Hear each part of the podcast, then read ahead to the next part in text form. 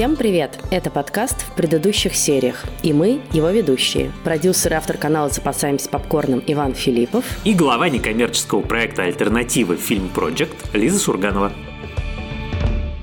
Тут, мне кажется, я расскажу смешную историю, потому что я только что вернулась из Алматы, где мы, собственно, проводили, наконец, нашу первую кинопремию для режиссеров из развивающихся индустрий. И на премии ко мне подошел человек по имени Антуан и говорит, вы представляете, я вот ехал сюда на премию и слушал подкаст в предыдущих сериях, и вдруг вас там представляют, значит, Ваня как главу альтернативы, и я такой, блин, а куда я еду, на какое событие? А, я же еду туда же. В общем, у него в этот момент все срослось, и это было очень приятно приятно. И вообще, надо сказать, что в эту последнюю поездку в Алматы ко мне подходило много людей и говорило, что слушает наш подкаст. Поэтому воспользуюсь этой возможностью и передам им всем привет. На самом деле это ужасно приятно, когда подходят люди и говорят, что слушают наш подкаст. И ко мне однажды в аэропорту подошла наша слушательница, и это как-то супер скрасило мне тревожное утро перед самолетом. Я ненавижу летать, поэтому это было как-то прям специально приятно. И да, меня тоже однажды узнали по голосу. Это было и смешно, и неожиданно, и тоже очень-очень приятно.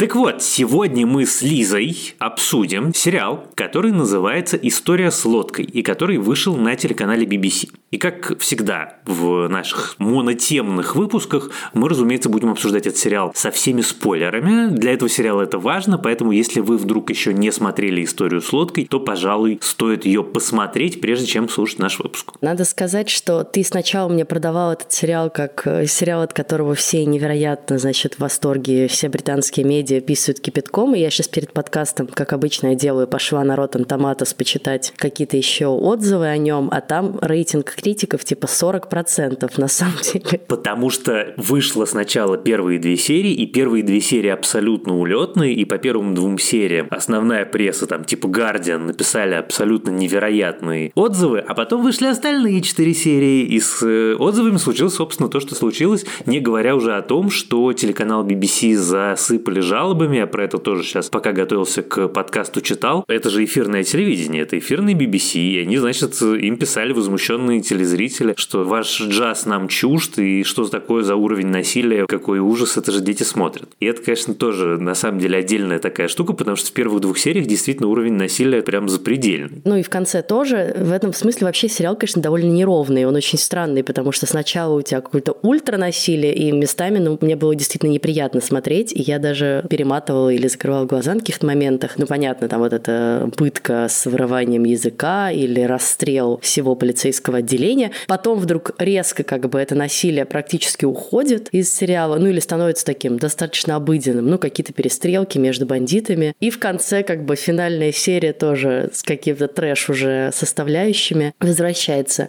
В общем, надо сказать, что общее впечатление от сериала, наверное, такое и есть, неровное. Вроде как прикольно, вроде как что-то новое, и свежее, хотя на самом деле микс всего, что мы уже видели, да, в каком-то смысле. Я вот читала смешной отзыв, в котором говорят, что здесь как бы есть и Уэс Андерсон вот с этим закадровым голосом и таким немножко искусственным миром. This is a story about a boat. A boat that washed up on a beach and changed a lot of lives. Like for a woman called Janet. Janet! And Samuel. My name's Samuel. Hi, Samuel. And him. What you think you're doing, you? And her. Pat, too with an H. And him. Ben. You don't know me. And this one. Le tailleur. And also this guy.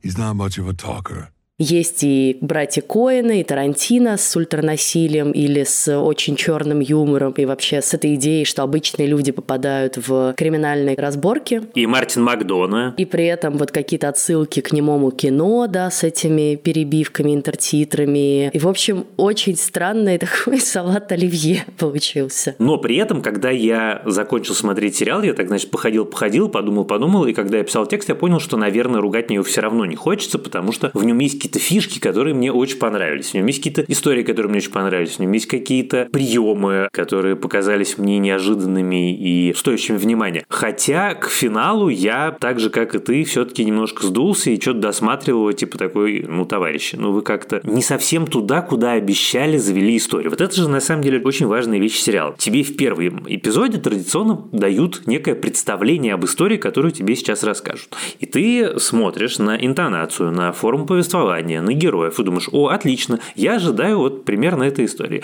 Возвращаясь к твоей кулинарной метафоре, нам обещали, ладно, не стейк, но как минимум там котлеты с пюрешкой. А в результате ты получаешь совершенно другое. С другой стороны, там есть вот эти вот фишки, бесконечные их придумки с театральной постановкой, с закадровым голосом, с разбивкой серии на главы, с каким-то приемами из немого кино, которые мне страшно нравились. Конечно, больше всего мне понравилась идея с театральной постановкой, когда этот несчастный герой сидит и смотрит из зала на то, как его жизнь разыгрывают на сцене, причем делают это абсолютно чудовищно, причем это как бы нарочно показано, что это очень плохая театральная постановка, в которой плохо и сценарий, и сценическое искусство, и диалоги, и актерская игра, и все остальное. Да-да, мне кажется, это его такой персональный ад. Нет, это чистилище. Я думаю, что проблема сериала отчасти в том, что все вот эти приемы, они заявлены в начале, и сначала они тебе очень нравятся, но когда ты растягиваешь благодаря им историю на 6 серий, то под конец они тебя начинают немножечко бесить. Как-то ты уже думаешь, ну хорошо бы он уже доковылял до конца. То есть, наверное, проблема в том, что есть, может быть, чрезмерное увлечение этими приемами и какой-то такой бесконечный мета-пост иронией, игрой в жанры самые разные.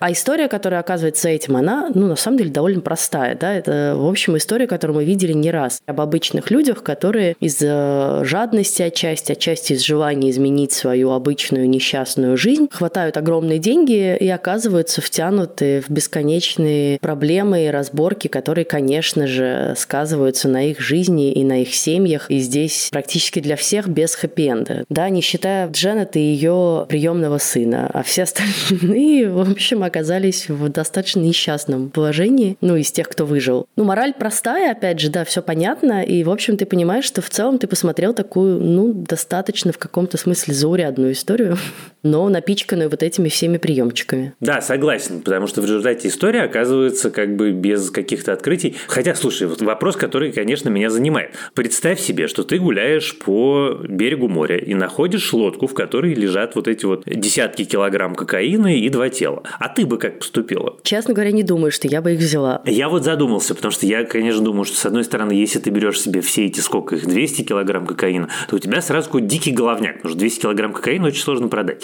Но с другой стороны, наверное же, можно одну пачку взять, а на остальное вызвать полицию. И когда ты как бы с одной стороны и денег заработаешь, а с другой стороны в проблему не попадешь. Ну, в общем, как-то мне кажется, там есть какое-то количество опций. Все, что вам надо знать про Ванин моральный компас. Мой моральный компас показывает в сторону того, где, в общем, много денег лежит. Видишь, ничему тебя, к сожалению, сериалы не учат. Они тебе показывают, что обычно даже за одну пачку приходится все равно потом расплатиться. Но подожди, Дженнет, между прочим, уезжает на Кубу. Кстати, вот вопрос про то, почему именно на Кубу. На Кубе коммунизм, на Кубе ничего нету. На Кубе она будет выменивать вот этих вот рыб из финала. Слушай, ну это же все какая-то фантазия и сказка. Они выезжают на какую-то Кубу, которой тоже не существует. Сидят там в этих рубашках и наслаждаются прекрасной музыкой. Но это какая-то Куба из фильма «Грязные танцы». Очевидно, что мы не оцениваем это всерьез. А возможно, это вообще некий сон. Может, они все умерли. Знаешь, как вот это все любят. И никого нет, на самом деле, на Кубе. Мне кажется, что при этом достаточно справедливая история с Сэмюэлом, который, да, все это как бы начал, погряз во лжи, погряз в долгах, в своей алчности. И, в общем, на протяжении примерно всего сериала он ведется как, ну, не самый приятный тип.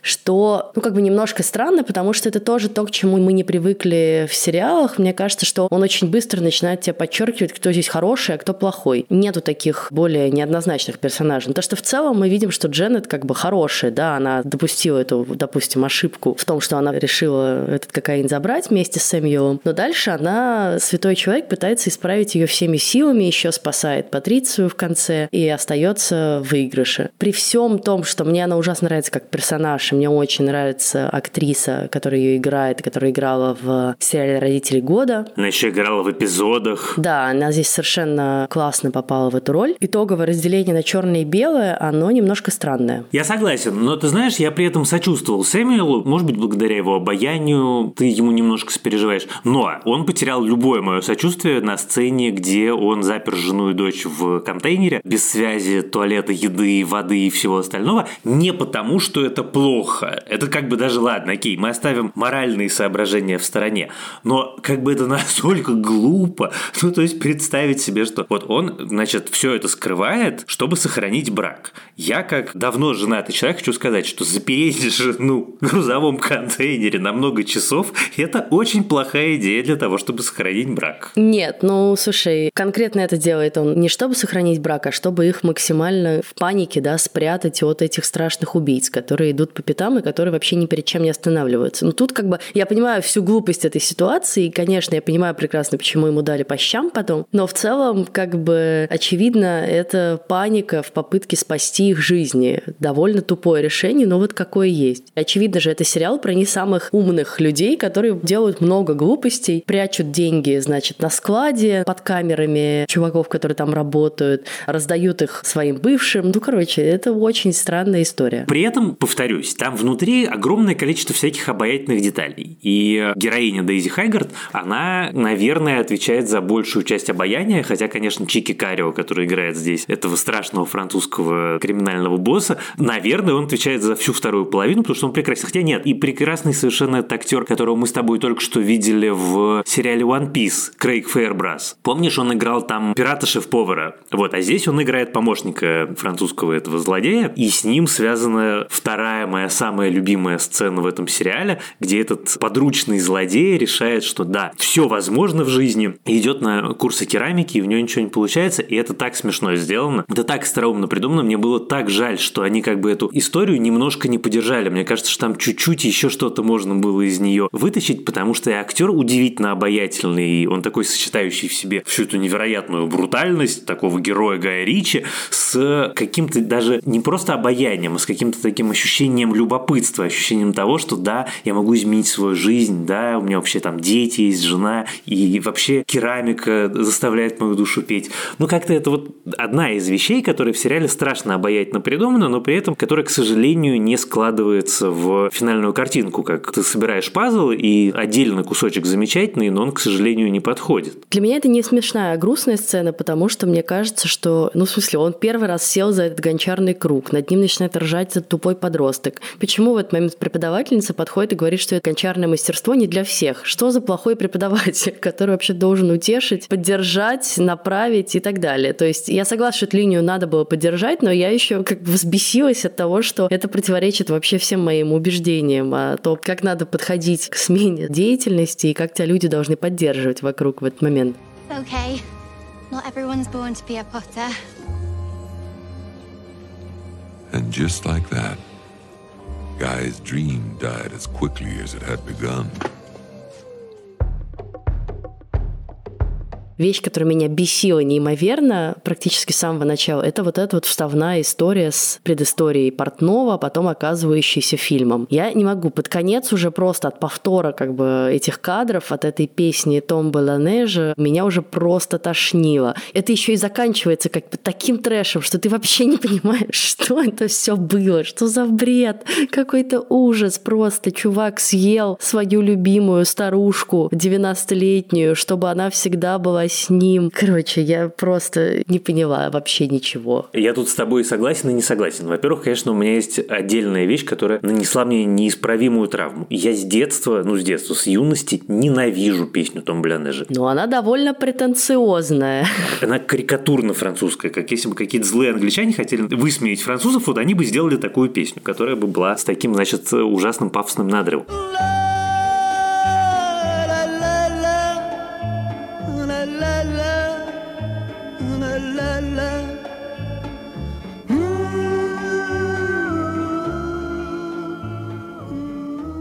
И я, конечно, с тобой согласен, что финал тебя к нему жизнь абсолютно не готовит. Ты совершенно этого не предполагаешь. Это более-менее ни с чего не проистекает. Но, во-первых, я прочитал объяснение, как это все было задумано. А во-вторых, мне просто нравится сама идея того, что вот приезжает страшный французский бандит в Англию, и он собирается всех покарать и всех уничтожить и вернуть себе свою, значит, тонну кокаина. И вдруг он влюбляется в хозяйку пекарни и открывает для себя дивный мир британской выпечки, которая на самом деле круассаны, напиханные фаршем. Это очень остроумно стрёмно. И у них такая очень интересная любовная история. То, как она разговаривает, то, как это совершенно лишено подчеркнутой романтики, а наоборот, это очень по-британски. А потом они с этим делают какие-то совершенно, в общем, непотребные вещи. Объяснение, которое я прочитал, что вот наш герой Чикикарио, что в детстве его папа убил его маму, пока он смотрел этот фильм, и это его травма, которую он никак не может всю жизнь проработать, и вот, значит, он решает, воплотив в жизнь финал того самого фильма, наконец избавиться от детской травмы.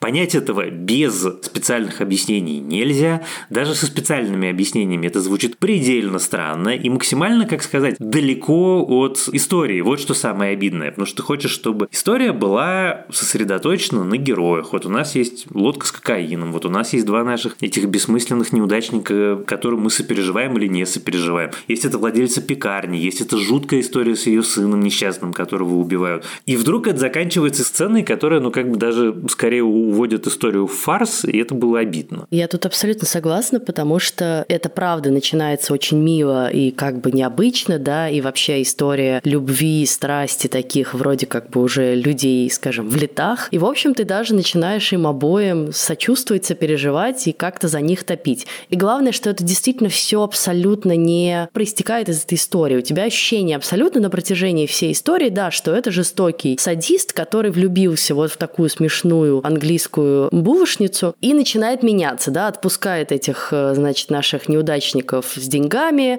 и такой, все, теперь изменится, а потом вдруг как бы почему-то он хочет ее убить, и еще и супер жестоким образом. И ты вообще не понимаешь, как бы, что за бред. И в фильме еще хотя бы, может быть, есть какое-то объяснение, потому что между ними вот это общество лежит, что он типа супер молодой, в правнуке ей годится, ей 90 лет, и он сходит с ума на этой любви к ней, на том, что они не могут быть вместе по-настоящему.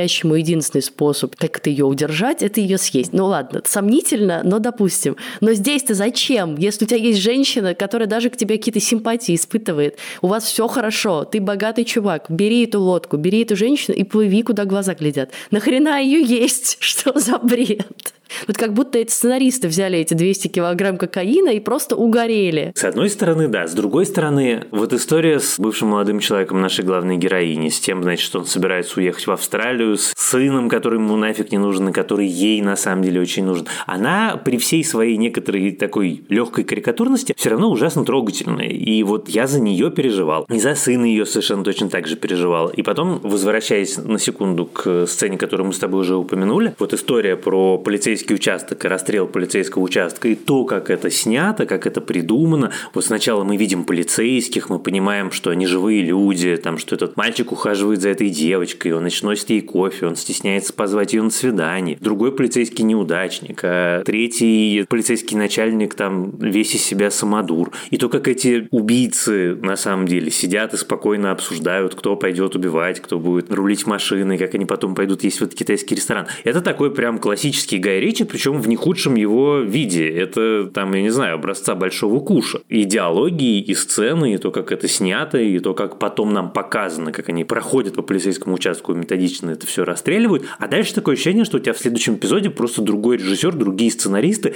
и, надо сказать, другая история. И вот это вот обидно, потому что какие-нибудь аналогичные сериалы, которые там я очень люблю, я не знаю, ты любишь Фарго? Я очень ну, люблю да. Фарго, и я с огромным удовольствием смотрю новый сезон. Его плюс в том, что кроме кроме того, что это хорошо придуманная история, там хорошо сыграна и так далее, это консистент. То есть ты действительно в первом эпизоде понимаешь, что тебя ждет за история, и дальше каждая следующая, какой бы неожиданный поворот она не приняла, там, я не знаю, даже там в последнем эпизоде Фарго, когда ты смотришь сцену действия, которое происходит за 500 лет до описанных событий, ты все равно такой, ну да, окей, это как бы все равно в пределах какой-то допустимой нормы. А тут вот эта вот невероятная амплитуда колебаний, она какая-то очень грустные. Я, среди прочего, конечно, под конец, вот досматривая, значит, финальные титры, я думал, черт, во что я Лизу втравил. Ну, вот еще к вопросу, да, про этот расстрел полицейского участка. Там такое ощущение, знаешь, что, хотя это вообще-то, ну, супер большое событие, и вроде как сначала нам оно так и подается, да, если бы мы были в Америке, то там бы уже весь этот городок был наводнен агентами ФБР, которые бы расследовали федеральное преступление, ну, что оно и есть, да, как бы убийство огромного количества госслужащих. А тут вообще вообще никто этим как будто не занимается, да, вот есть этот один герой, у которого даже толком имени нет, Officer 2, который один пытается найти преступников. Вся остальная полиция вообще непонятно, что делает. Хотя эти люди расхаживают по этому городку с дробовиками, расстреливают друг друга на этих парковках контейнеров. Ну и, короче, ощущение, что просто, чуваки, вы забыли, что у вас только что произошло огромное преступление тут посреди города. Все просто совершенно расслаблены.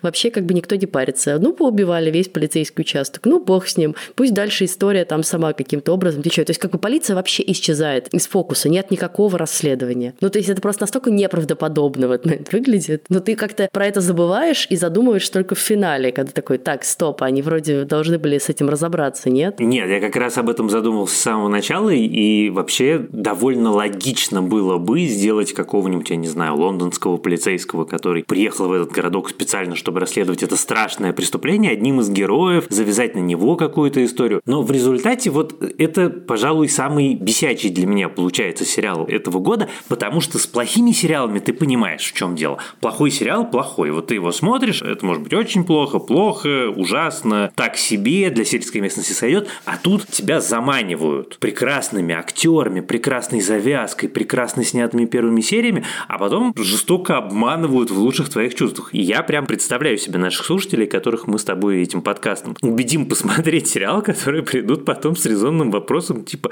«А нафига?» Они уже пришли слушать этот выпуск, и у них уже много к тебе вопросиков. Ну, в наше оправдание я скажу, что мы с Лизой считаем, что нам нужно поддерживать здоровый баланс в наших выпусках и обсуждать не только сериалы хорошие, но и сериалы не самые удачные и даже далекие от идеала. Среди прочего, потому что традиционно выпуски, в которых мы с Лизой не говорим «Ах, как восхитительно! Ах, какой это выдающийся сериал!» а наоборот, ругаемся, сквернословим, язвим, иронизируем, выходят гораздо более веселыми, чем когда мы с тобой обсуждаем сериалы, которые нам понравились. Ладно, ладно, это мы еще не знаем, как закончится сериал «Слово пацана». Это сейчас он самый обсуждаемый сериал, потом бах, и как-нибудь плохо кончится, и все. Я поэтому, как мудрый и многоопытный, и много уже потерпевший человек, жду, пока он выйдет целиком, и ничего нигде не пишу и не говорю.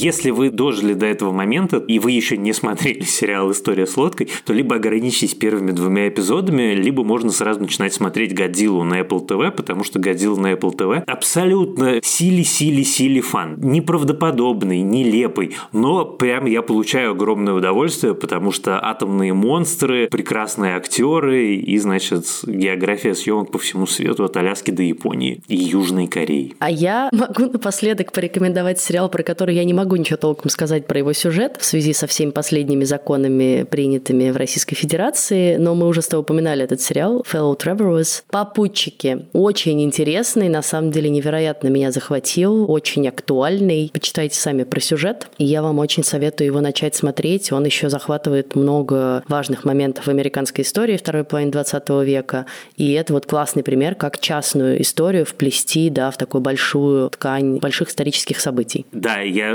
решительно присоединяюсь к твоей рекомендации. Я, в принципе, очень люблю истории, которые развиваются именно на фоне исторических событий. Собственно, вот «Корона», которую мы с тобой будем обсуждать в следующий раз, мне кажется, это абсолютный эталон такого рода историй. Но «Попутчики» – прекрасная мелодрама, история большой любви. Поскольку у нас с тобой не будет отдельного выпуска, то я хоть тут скажу вещь, которая мне, конечно, очень занимала в этом сериале. Там слово «попутчики», вот это «fellow travelers», это из выступления Маккарти, и это на самом деле очень отрицательное слово, потому что «fellow travelers» называется называли людей в момент расцвета макартизма в Америке, которые не принимали решения и не вступали в какую-то партию, они как бы примазывались. То есть, типа, я иду рядом с вами, но я формально не с вами. Тем самым вызывая как бы наибольшее осуждение, поскольку вы даже не можете принять решение о том, чтобы публично заявить о своей политической принадлежности, а вы, значит, мимикрируете. И мне, конечно, очень все время было интересно, глядя этот сериал, почему он назван именно так, и если вы его посмотрите, то потом напишите, может быть, нам в чат, потому что там есть, мне кажется, объяснение внутри истории, и мне будет интересно узнать, совпадем ли мы с вами в их понимании.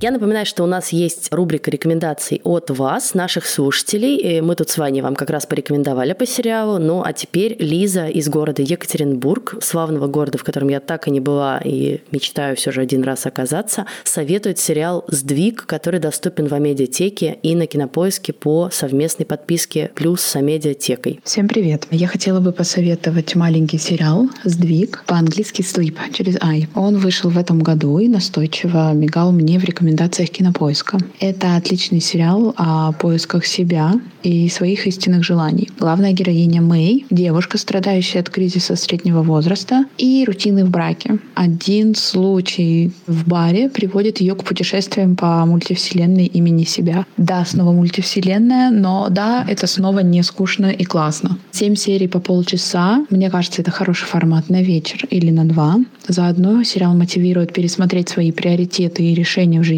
Порой поговорка «что имеем, то не ценим» не помогает, а небольшой сериал вполне способен вылечить боль в душе. В сериале есть классная сцена разговора с буддистом, где главная героиня признается, что ни в одном из миров она так и не почувствовала себя дома. И эта пара минут ощущается как бесплатный и очень качественный терапевтический сеанс. Так что рекомендую начать сериал хотя бы ради этой сцены, чтобы дойти до нее. Думаю, что сериал точно понравится фанатам таких сериалов, как «Дрянь», «Девочки» и «Жизнь матрешки». Если вы хотите тоже порекомендовать нам какой-то сериал, доступный на Кинопоиске, пожалуйста, присылайте ваше аудиосообщение в бот в Телеграме собака КП Аудиобот, и мы включим его в подкаст. На этом мы, наверное, завершим наш выпуск, посвященный сериалу «История с лодкой». Вот я говорю сериалу, потому что из финала кажется, что это мини-сериал. А потом, если вы досмотрели до сцены после титров... Что в ней происходит, я совсем не поняла. То есть сцена после титров, в которой оказывается, что закадровый голос – это не некий абстрактный закадровый голос, а совершенно конкретный чувак, актер из другого сериала этих же сценаристов, который называется «Турист», и который держит в заложниках какого-то несчастного человека и рассказывает ему эту историю. И этот несчастный, значит, окровавленный мужчина, привязанный к стулу, он в каком-то смысле действительно похож на зрителя сериала «История с лодкой», который дожил до финальных титров. В этом смысле как бы очевиден некоторый символизм. Но непонятно, эта сцена, она просто для фана сделана, просто для того, чтобы показать, что есть тело у закадрового голоса, или же это мостик ко второму сезону, который станет не продолжением истории с лодкой, а как Фарго, антологией каких-то безумных безумных историй о самых нелепых преступлениях. Поэтому у этого, в общем, может быть вполне себе и продолжение. А в следующий раз мы с Ваней обсудим еще один сериал, который мы уже упоминали в этом выпуске и который сейчас активно обсуждают. Это финал сериала «Корона». Я напоминаю, что у него скоро должна выйти вторая половина финального шестого сезона. Мы с Ваней ее досмотрим и, наконец, обсудим целиком, каким же получился этот последний сезон, почему его так ругают критики и зрители. Ну, по тем первым четырем сериям, которые уже вышли и которые посвящены гибели принцессы Дианы. Ну и расскажем о наших впечатлениях от него. Слушай, я, кстати, почитал критиков, и про зрителей я такого говорить не буду, но критики, которые ругают первые четыре серии Корона, идут в жопу стройными рядами. То, за что они его ругают, это стыд и срам. Прекрасные четыре серии, и я с огромным удовольствием их посмотрел, и просто не могу дождаться 14 декабря, чтобы посмотреть оставшиеся шесть. Ну, а потом, наконец, обсудим сериал «Слово пацана». Не можем же мы пройти мимо чушпанов и пацанов пацанов. А я напоминаю, что для нашего с Лизой традиционного новогоднего выпуска про лучшие сериалы года мы ждем ваши голосовые сообщения. Присылайте в чат-бот в Телеграме КП Аудиобот ответ на вопрос, какой сериал вы можете назвать лучшим в 2023 году и почему. А мы добавим голоса и мнения наших слушателей в финальный выпуск этого года. Слушайте, пожалуйста, наш подкаст на всех платформах, на которых он доступен, от Яндекс Музыки и Apple Podcasts до Castbox и YouTube. Приходите к нам в телеграм-канал, который называется так же, как и наш подкаст. Приходите в наш замечательный чат, который разросся уже до невероятных масштабов и уже, мне кажется, скоро станет самым полноценным средством массовой информации. И пишите, пожалуйста, нам письма, нам это всегда очень приятно. Я хочу поблагодарить людей, которые нам помогают делать этот подкаст. Это наш продюсер Елена Рябцева и звукорежиссерка Лера Кусто. Спасибо им большое. С вами были Лиза Сурганова и Иван Филиппов. До следующего раза. Пока.